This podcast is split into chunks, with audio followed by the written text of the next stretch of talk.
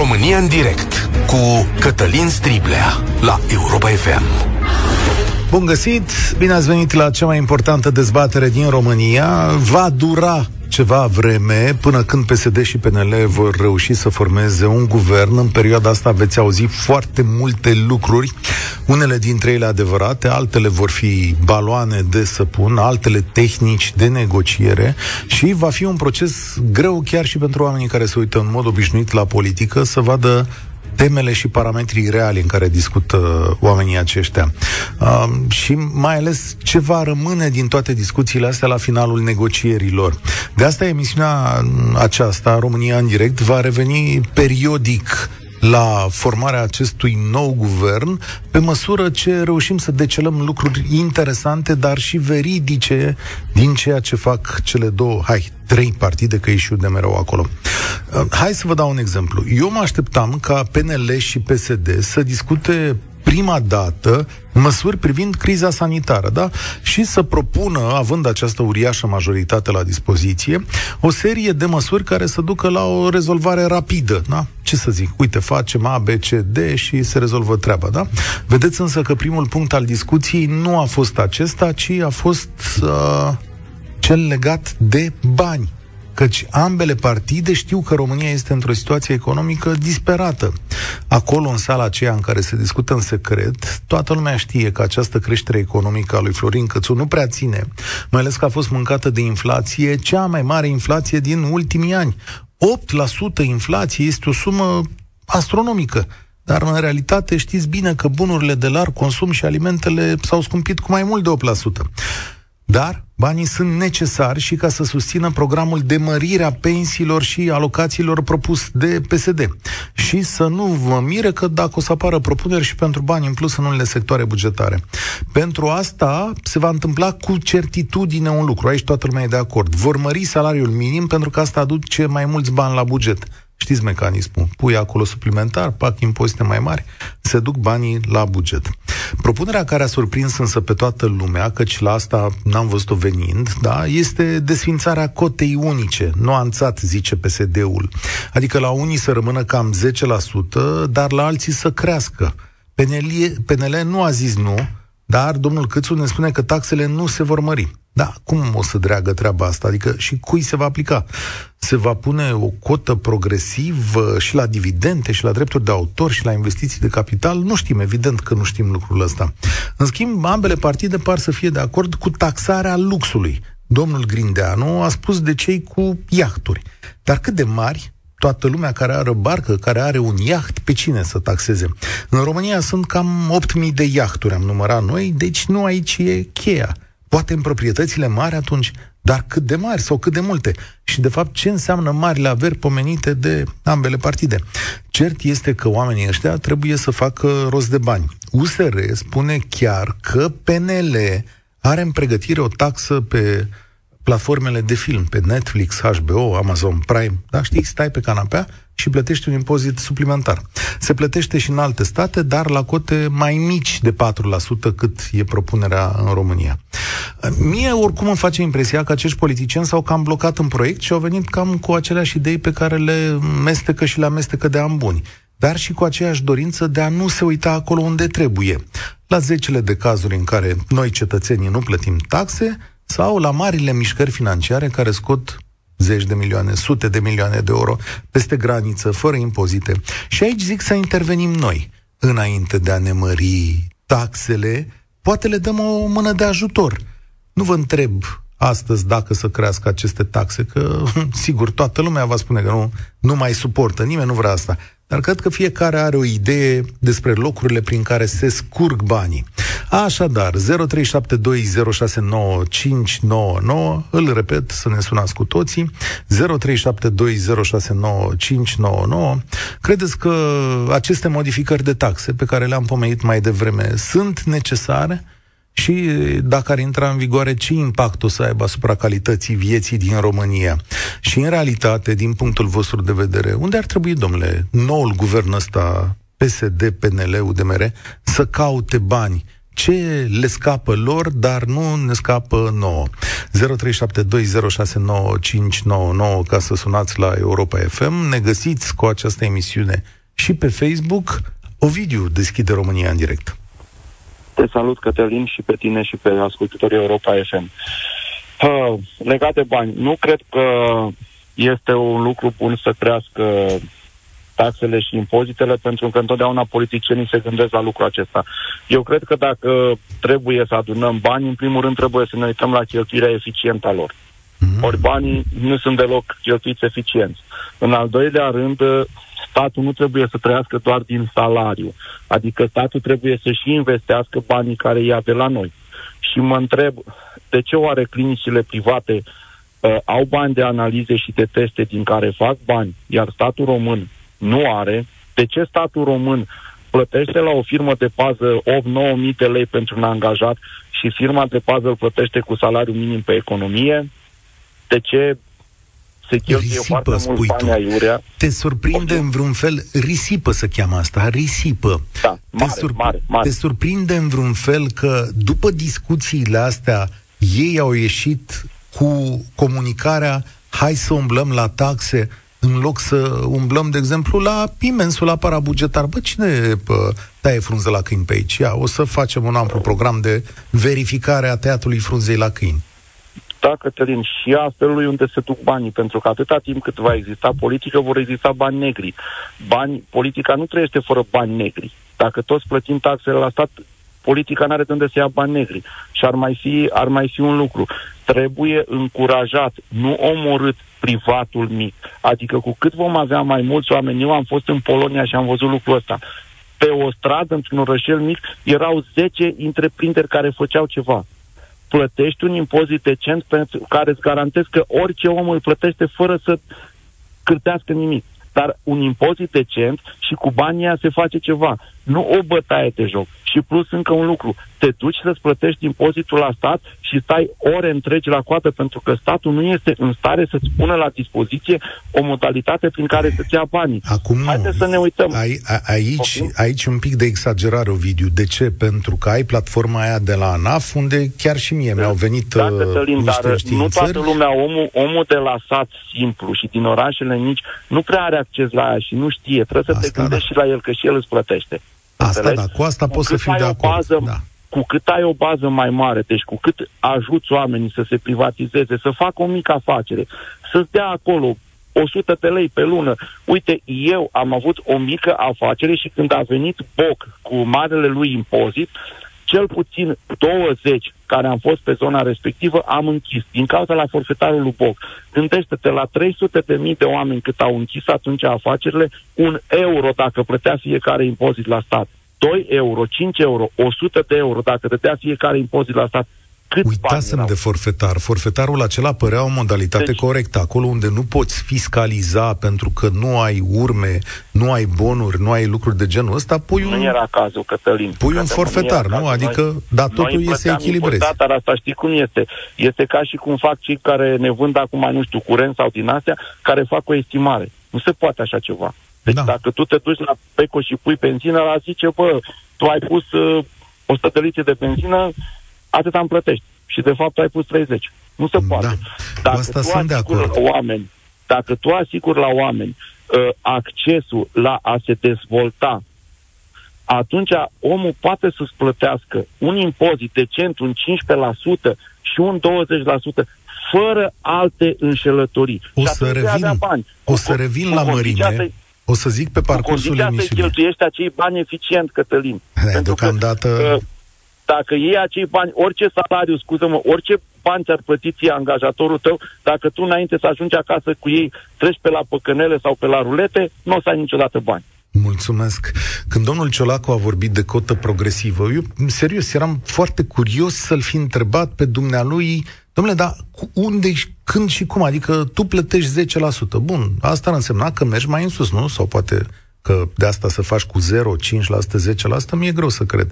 Deci mai sus de zece la sută unde pui într-un salariu când tu plătești deja o grămadă de bani ca omul să rămână cu o sumă în mână?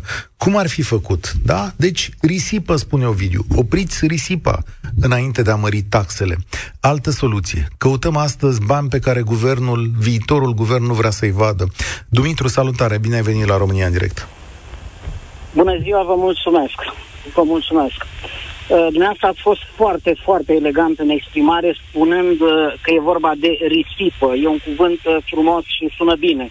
Dar oare dacă îi spunem furt, greșim cu ceva? Mă și întreb? Furt. Avem și risipă și furt. Sigur că avem furt. Ei, cum, Doamne iartă-mă, să nu avem furt? E de ajuns ce, să vă uitați ce? În toate anchetele pe care le fac, știu eu, ProTV, Bryce Project, Recorder, să vede cu ochiul liber. E, și, mă rog, să mă scuze restul colegilor. Te ascult. Uh. Ce părere de a- aveți de o soluție care să, sună, să sune, să zicem, de forma taxarea cu cel puțin o sută unu la sută a tuturor achizițiilor din bani publici la suprapreț?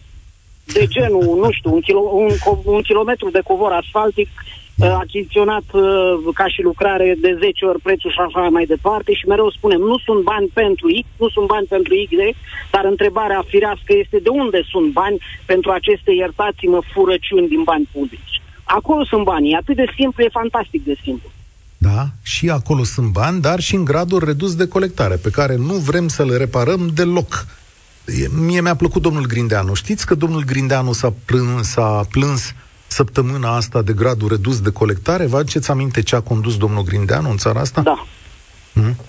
Domnul Grindeanu a fost da. premierul României, știți? Azi vine, vine acum și spune ca o floricică, să strâng prea puțin bani în România. Păi ce făcuși, tată? Ce păzei? Dădeai, știu... Doar ceva aș vrea să vă mai spun. Sunt da. convins că așteaptă foarte mulți ascultători și apreciez tot ce faceți noastră. Uh, uh, Se vorbește atât de mult despre impozitarea muncii și absolut deloc despre impozitarea nemuncii. Adică acei bani care se duc, cum spunea și antevorbitorul meu, la gri, ca să nu spunem chiar la negru, și bani din bugetul statului se explicăm, duc. Explicăm aici. Nu le știe nimeni zona și unde ajung. Adică știm, dar e greu de demonstrat. Câte spus... mătuși Tamara or fi în țara asta. Da, corect. Dar ce înseamnă da. impozitarea nemuncii? Te referi, de fapt, tot la un tip de furt. Bănuiesc că asta, asta e ideea. Enorm, enorm de mare. Adică atâta timp când vedem în achiziții publice pixul care costă un leu cincizeci cumpărat cu două sute de lei și așa mai departe, ca să nu dăm exemple incredibile. Sunt convins că dumneavoastră ați văzut acea listă aprobată de un guvern, fără a-i da nume, cu două săptămâni înainte de a pica unei mari doamne. șapte sute și ceva de finanțări e incredibile, o mie de parcări într-o localitate rurală unde nu era nici măcar localitate turistică, o mie de parcări, un milion de lei costuri, parcări într-o localitate unde fiecare familie are o casă și are o curte, unde nu e nevoie de parcări și multe altele, incredibil, sume imense care s-au dus și se duc în continuare. Cred că aici sunt bani, e atât de ușor să avem bani în țara aceasta bogată, ajungând la, un, la o singură soluție. Stop hoției. Mulțumesc. Din păcate nu știu cum se va ajunge acolo. E, din păcate nu e niciun semnal. E mult mai simplu să-i taxezi pe oamenii cinstiți și care muncesc, că asta a fost propunerea, în loc să vii cu chestiuni coerente care să împiedice furtul și risipa. Când tu, ca guvern de orientare social-democrată liberală, vii și spui că prima valoare care trebuie taxată din nou este munca, dați-mi voie să cred că nu apreciez foarte tare munca. De fapt, acesta e semnalul care s-a transmis societățile. S-a spus, băi, cinstiților, care sunteți aia care plătiți? O, sunteți bogați? Câștigați cinci mii, șase mii, opt mii? V-ați luat și iaht, mă? Ia stați un pic că vă taxăm. Ia. A, cine îi prinde pe hoți? Nu știu, domnule, cu sijul, să existe echilibru. Cum a zis, domnule, prietenul nostru, domnul Grindeanu, pe el, e, pe el îl pomenesc des pentru că el e imaginea acestor negocieri. A zis, domnule, să fie un sistem de check and balances în justiție. Bravo, domnul Grindeanu. Asta înseamnă că domnul Grindeanu e priceput la justiție, dar știm, ordonanța treisprezece, ordonanța paisprezece. Da? Mihai, salut, ești la România în direct. Bună ziua! Salutare, uh, căutăm bani, căutăm surse de impozitare, da. de... Găsirea umplerea bugetului, da. Că o să vă deviez puțin discuțiile economic la politic. Te rog. Vreau să vă atrag atenția că, după părerea mea, cerința asta cu modificarea cotei de impozitare este una din acele cerințe pe care le pui în față ca să obții altele. Adică te duci cu zece cerințe, corect, tu pei cinci, dar pui alte cinci care știi sigur că nu vor fi acceptate, ca după aia să spui, păi, atunci măcar astea cinci acceptate. Sunt de acord cu tine și mă pregăteam și... să zic astăzi în emisiune. Ești un balon de încercare, e un test, e greu de aplicat, lovești în propriul public. Da, sunt în mare măsură. Cota unică de impozitare este o chestie mult prea importantă pentru liberalismul, atâta cât mai e în România, ca să poată să renunțe. Și P S D-ul știa treaba asta. Și dacă vreți, vă mai atrag atenție la o cerință din acesta care nu e realizabilă și e pusă acolo tocmai pentru negociere. Ca, de exemplu, creșterea pensiilor cu nu știu ce procent. Destul de mare. Ah, stai un pic. Crezi că asta nu se va întâmpla? Eu, uite, pun mâna în foc. Dar nu acum, nu tot nu pui acum. Pentru că nu e nicio campanie electorală, nu vine niciun rând de alegeri. P S D-ul nu mărește uh, pensii uh, de așa din senin. Le mărește în prag de alegeri. Haideți să fim serioși, că nu le mărește de dragul cetățenilor. Uh, în general, partidele populiste le mărește de dragul lor. Uh, problema, dacă ar fi... Vă, dau, vă spun și de ce n-ar fi fezabilă mărirea cotei unice, unice de impozite, adică modificarea să-și trece la o cotă progresivă. Pentru că în momentul ăla, practic, ea s-ar aplica bogaților. Mulți bogați în România asta paradoxală sunt la stat. Adică, știți, lucrători în diverse funcții. Da, da, da, da. Da. Statul asta. Acolo se înregistrează foarte mulți bani. Au ajuns să depășească pe aia din privat. Păi credeți că își vor impozita propriilor venituri și apoi când te apuci să faci o chestie din asta, dacă trebuie să mergi până la capăt, te duci și faci, de exemplu, uh, impozitezi pensii speciale, că tot se zice că sunt indemnizații. Păi dacă indemnizații, hai să plătim la ea, nu? Și uh, pentru pensii, alte pensii, că nu, funcționează ce plătesc unii astăzi, îți primesc alții ca pensie, da? Să plătim și uh, pentru sănătate. Păi cum? Păi dacă nu-i pensii și indemnizații, plătește, că așa cum Mihai, plătește și indemnizații. Dar dacă vorba ta, dacă vorba ta, Mihai, dar dacă vorba ta se urmărește altceva, și am să-ți dau un exemplu. De exemplu, da. un economi- economist care e bun și îl recunoaștem de bun și a fost secretar de stat în uh, Ministerul Finanțelor, Gabriel Biriş, spune așa: dom'le, soluția corectă pentru chestiunea asta cu cota unică e următoarea. Cotă de șaisprezece la sută, reducerea C A S la douăzeci și unu la sută și reducerea C A S S la nouă la sută, la nouă la sută plus plafonarea bazei de calcul a C A S și C A S S pe suma veniturilor la maxim trei salarii medii pe economie. Dacă P S D a aruncat acest lucru, numai ca să schimbe din zece către altă valoare, că e nevoie de bani. Eu am să cred pe Gabriel Biriş în momentul în care face calcule din astea economice, în momentul în care o să-mi arate că dumnealui, așa ca fiscalist, lucrează mult pentru interesul națiunii și, de exemplu, al său propriu sau la unor clienți. Stați un pic, că asta de a lucra în interesul deci, tău propriu este esența societății noastre. Deci, nu... Da. Domnul Biriş, am, zilele trecute a apărut, avea o firmă cu domnul Orban, fratele lui Ludovic. Da? Firma aia n-avea, avea o grămadă de angajați, dar ce să vezi, ei care lucrau cel mai mult acolo, că erau consultanți europeni, uh, nu, nu, nu erau angajați. Uh, Dacă uh, era lor, era pe bază de dividende, știți ce spun? Da. Domnul Biriş a fost atât de bun ministru încât a trebuit să plece pentru că, efectiv, presa i-a scos în față contradicții din activitatea lui cu ceea ce susținea. Da. Acum să vă mai spun un lucru. Ei vor, au spus că vor să mute procentele dintr-o parte în alta, da? Și dacă noi și așa ne plângem, când sunt destui bani în sănătate și mai reducem la sănătate, că la pensii nu ne ajung, deși, mă rog, vă că ne permiteți plătim pensii speciale, oricum ar plătiți din buget, e o altă discuție, ala, cum credeți că, a, vor să mute cumva mai mult către profit, adică fix pe banii aia care se duc ca să se dea salarii la bugetari, să se facă cheltuieli, să se cumpere limuzine de protocol, că, vedeți că... E o idee, nu? Nu mai, nu, nu, mai, nu mai umblă nimeni cu, nu știu, dar... o limuzină de douăzeci de mii de euro. Îți mai dau, îți mai dau o chestiune. Dacă, de fapt, dacă da. de fapt ținta e ca la dividende să nu mai fie unu la sută. Știi că la noi mici afaceri sunt până la un milion de euro, cu plata dividendelor la unu la sută. Noi acum, nu știu, facem tot felul de presupuneri. Facem, da. Noi trebuie să ne gândim cum a acționat P S D-ul când avea el pur și simplu totul sub control. Deci cum a folosit el acest control în a colecta, în a stabili cote și așa. A avut, a avut vreo doi trei ani, sub Dragnea au făcut ce au vrut și au impus inclusiv uh, codul fiscal făcut de acel domn penal, din păcate, domnul Vâlcov. Ce? A, a, cumva a mers România mai bine? S-au adunat mai mulți bani la buget? Atenție că s-au făcut simulări, de nu știu câte ori s-au făcut calcule apoi și în funcție de realizat, și s-a dovedit că, de fapt, cota unică, deocamdată în România, în experiența noastră de cât avem noi treizeci de ani de capitalism, a adus cei mai mulți bani, a, bani la buget. Da, așa nu este. Cred că ar vrea cineva să modifice chestia asta acum când ei au nevoie de bani. Nu pentru noi, au nevoie de bani pentru ei. Pentru ce au zis oamenii mai devreme, pentru risipă. Mihai, îți mulțumesc. Îmi pare rău că legătura nu a fost dintre cele mai bune, dar foarte interesantă discuția. Da, vedem ce iese din acest negocieri. Sunt multe lucruri de testat și de pus la încercare. Paul, salutare, ești la România în direct, unde ai căutat bani. Bună ziua! În primul rând, aș vrea să vă spun că nu este chiar corect să ne lăudăm cu cota unică. Cota noastră unică nu este chiar unică, așa cum ați menționat și dumneavoastră la început. Există cote, indiferent, cote diferite de impozitare și la T V A și la impozitul pe profit. Avem impozit pe profit pentru societăți comerciale, avem impozit pe profit de unu la sută pentru micro-întreprinderi. Și mai avem uh, ceva special. Inclusiv uh... impozite pe salarii diferite. Da, unele exact. Sunt scutite, avem impozite pe salarii la cei care lucrează în construcții, la specialiștii din I T. Nu spun că sunt rele, nu intru în aceste detalii, dar nu este chiar cotă unică.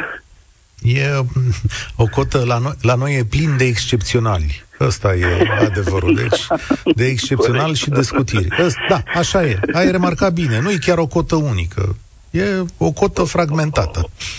În al doilea rând, sunt de acord și cu antevorbitorul meu, nu văd în ce măsură o cotă de impozitare progresivă, de adevăratele, pe model european, sunt țări în Europa care, destule, care au un impozit progresiv, nu cred că ar aduce bani în plus la stat. Cândva am lucrat la, lucram la o firmă condusă de o familie de evrei, în Canada. O firmă extraordinară, niște oameni extraordinari. Grija lor cea mare era să-și plătească impozitele la timp, de frică de frica faptului că dacă nu și le-ar plăti la timp, statul își va lua mâna după angajați și toate asigurările de sănătate și tot sistemul de învățământ uh, canadian cu facilitățile lui uh, ar reveni firmelor. Presiunea ar veni asupra firmelor. De de pentru ei era o religie să-și plătească impozitele la timp. Noi nu o să ajungem niciodată, probabil, în situația asta. Nimeni nu-și va face o religie din a-și plăti impozitele la, la timp. Dar putem să ne preocupăm de risipă. E banal, au spus-o toți înaintea mea, dar cred că este singura soluție la ora actuală. De fapt, sunt două. Eliminarea risipei. Am auzit acum la dumneavoastră, la niște știri, că la poștă lucrează douăzeci și cinci de mii de angajați. Și vă dați seama, poșta română, douăzeci și cinci de mii de oameni plătiți în fiecare lună și nu puțin.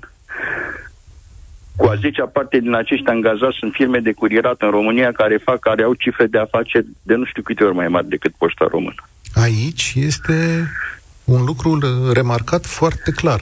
Și mai sunt alte companii, și mai sunt alte... Gândiți-vă, chiar dacă ar critica P S D-ul la ora actuală, ideea cu privatizarea trezoreriei, eu care lucrez și cu trezoreria și cu băncile particulare, vă spun că trezoreria este o glumă proastă în România, adică e la ani lumină distanță de orice bancă comercială, tocmai pentru că e de stat. Asta este explicația, nu există alta.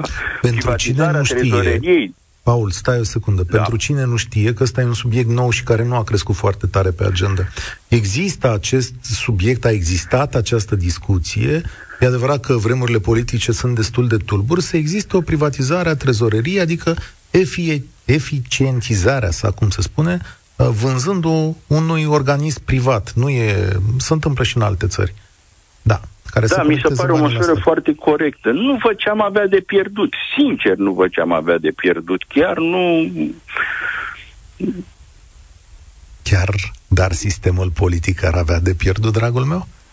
Pentru că dacă... După părerea mea, nu. Deci, nu? după părerea mea, nu. Ce ar avea de pierdut un deputat P S D sau un deputat P N L prin eliminare sau un președinte Doamne. de Consiliu Județean prin, de, prin trecerea trezoriei la stat? Hai că-ți spun eu, în primul rând, numirea a patruzeci de directori. Ai mai mulți. Câte unul pe județ, uh, am luat și eu unul pe județ. Așa. Okay. După care personal, după care pierderea unei bune oglinzi a economiei românești, iar politicienii noștri, oricum ar fi ei pricepuți să vadă de desubturi, sunt. Pentru că de acolo vezi și tu cum merge încasarea, pe ce domenii, cine are bani, nu vă cine contrazic, bani. Nu vă contrazic, A. nu pot să contrazic. Suntem capabili de, de orice surpriză, dar astea sunt totuși mize mici. Dacă ne împiedicăm de mize mici în luarea unor decizii importante, da. atunci putem să stăm da. acasă, ne vedem de treabă. Creștem porumbei, găini. Dar asta nu e. Bugete. Paul, mulțumesc mic. Mulțumesc mult, nu, nu mic. Mă gândeam la miză mică. Miză mică, știi ce? De ce regionalizarea României este mereu împiedicată? Pentru că e o miză mică la mijloc. Dispar o grămadă de funcții de președinți de consilii județene și întregul aparat care lucrează acolo. Da, e mică, dar pentru oamenii aia e importantă. Puterea pentru fiecare dintre oamenii acestui aparat nu e o miză mică, aia e o împiedică. Florin, salutare, bine ai venit la România în direct. Te, te salut, Cătăline. Uite, mie mi-a venit o idee. Te rog. Noi, vis-a-vis de cota unică, pe salarii, noi nu avem de fapt cotă unică. Pe, dacă trebuie să luăm în calcul și bonurile de masă, cred că sunt patru sute de lei, care nu se impozitează. Gândește-te că la un, unul minimum pe economie poți să-i dai, este de o mie șapte sute de lei, netul în sine, mm-hmm. plus bonurile de masă. Gândește-te da. că trei patru sute de lei, nu știu exact cât sunt, sunt neimpozitate. Dacă crește salariul, ponderea asta a bonurilor din totalul luat în mână, ca să zic așa, e mai mic. Deci, okay. practic, noi avem un impozit progresiv. Corect. Înțelegi? Corect, înțeleg. Până, la, spune, da. până mai sus, une nu contează. Bănuiesc că la o mie de lei nici nu le mai iei, nici nu te le dai la bunica sau la vecin. Mm-hmm. Bun. De unde facem rost de bani? Păi, dar noi avem statistică, fratele meu, mm. colectăm cel mai puțin. Evaziunea fiscală. Evaziunea mare și mică. Deci cu este... Exemple, uite, cu exemplu, cu, cu exemplu, îți dau un exemplu. Știi ce fa- Uite, eu sunt din Gorj, din Târgu Jiu. Știi ce face, care sunt responsabilitățile unui șofer pe duba de pâine de la o brutărie mică? Nu. Deci o să, eu am rămas surprins că am vorbit cu mult, nu-ți vine să crezi. Trebuie să-și facă treaba să distribuie pâine, să încaseze bani. Doi, are o casă de marcat, el e am, a, angajat, este autorizat ca vânzător ambulant uh-huh. și stă și bate la bonul două ore în parcare. Pentru că nici o e împământenită chestia asta, ești magazin mic, la brutărie mică e fără factură. Punct. Iau de la altul. Înțelegi? Deci am vorbit cu oameni, stau două ore cu o casă de-a de marcat să bată bonuri. De, de ce? Pentru că fă, făina se ia numai de la corporații care vând cu factură, iar ăla trebuie să se scadă. Da. Asta e un exemplu de evaziune. Știi, la micile... Da, da, da știu că panificație micile... e una dintre cele mai mari evaziuni. Nu am știut cum funcționează, dar știam că nu se cer facturi pe acolo. Și îți mai dau un exemplu. Da. Deci avem evaziune și băi furt. Îți mai dau un exemplu. Dacă vii la Târgu Jiu, te invit la o cafea, te duc pe, în cartierul Bicaz, că, că se numește... Așa. Nu zici că e pe altă planetă. Numai case trei sute patru sute de mii de euro, mașini de treizeci patruzeci de mii de euro, toți lucrători la stat. Băi, fratele meu, înainte de Dragnea, voi ați avut trei mii de lei. De unde? Nu bate. Du-te la ei. Bă, de unde ai tu casa asta? De... Mai intri pe Facebook și vezi Egipt, toate alea. Și alea costă. De unde? Când... Acum ai șase, șapte, opt, nouă mii, zece mii de lei. Dar tot nu iese matematica. Ai văzut... Fură... Fură... Ești... Pe vremea lui Ceaușescu exista ceva, probabil că suntem cam de seamă, de ilicit, știi? Era... Cea, da, mai, știu, știu, știu. cea mai urâtă chestiune din România, l-au luat cu ilicitul. Erau unii oameni care făceau afaceri pe ascuns, nu declarau, aveau muncă cinstită și luau și pe ea la ilicit. E, da, a, da. Aia era o metodă de prevenire a furtului pentru mulți dintre ei. Îți mai dau un exemplu scurt, că mai sunt da. alți ascultători. Uh, omul nici nu... Omul, la noi s-a împământenit ideea că el la stat trebuie să fure, e dreptul lui. Uite, duceam odată, după un training, la unu noaptea, un angajat al meu, duceam acasă, că n-avea cu ce să se ducă. Pe la trei noaptea, a trebuit să facem un training, mă rog. Uh, și stătea săracul într-o zonă de munte, era dita mai blocul. Și bă, Popescule, ce dracu cu blocul ăsta? E pensiune? Păi cum, nu știți pe domnul nu știu care, fost director de la D S V? E al dânsului. Cum, nu știți? Auzi? Păi ăla a fost director la D S V, de unde dracu ai tu bloc? Doamne, care a fost cea mai mare bătălie, una dintre cele mai mari bătălii, după uh, sau de la începutul guvernării Dragnea și s-a pupat foarte bine cu ăștia? Sau de fapt de la plecarea lui Trambăsescu? Știți ce instituții au vrut să ocupe și a și ocupat? Noua putere, noile puteri oricare ar fi fost, hai că zic eu. Ca să... Spune, Agenția Națională de Integritate. Deci, da. în momentul în care Băsescu a plecat, Cea mai mare bătălie s-a dat repede pe Agenția Națională de Integritate. Mamă, cum îi facem pe ăștia să nu mai fie productivi? Ia să găsim Băi. noi metode. Le, și de o bună bucată de vreme să-mi spui tu dacă mai știi vreo știre de asta mare. Doamne, Agenția Națională da. de Integritate a intrat peste unii și a luat așa și așa. A. Uite, să-ți dau un exemplu. Pace. Ia banalitatea rarului, scriu un script în cinci minute, un select ca să, pentru mașinile mai noi și mai scumpe, și hai să-i întrebăm. Boss, de unei boss uh, Porsche? Fii atent, am, am, am râs odată control la... Uh, deși era soția unui, unui bogătaș. O, a venit în control de la uh, protecția consumatorului cu Porsche Cayenne nou. Tipa. Știi? Într-adevăr, aici ea îi dăduse de lucru, vorba să se plictisește, că, că ea a zis, doamnă, dar nu, eu eram client, doamnă, nu mă angăjați pe mine la O P C, că uitați ce bine vă merge. De la O P C, da. Mulțumesc da. tare mult. Hai, formidabilă discuție astăzi. Îmi place tare mult de voi. Adi, bine ai venit la România în direct. Căutăm bani, se ducem la buget, să le spunem oamenilor de la P S D și P N L ce-i de făcut. Bună ziua tuturor.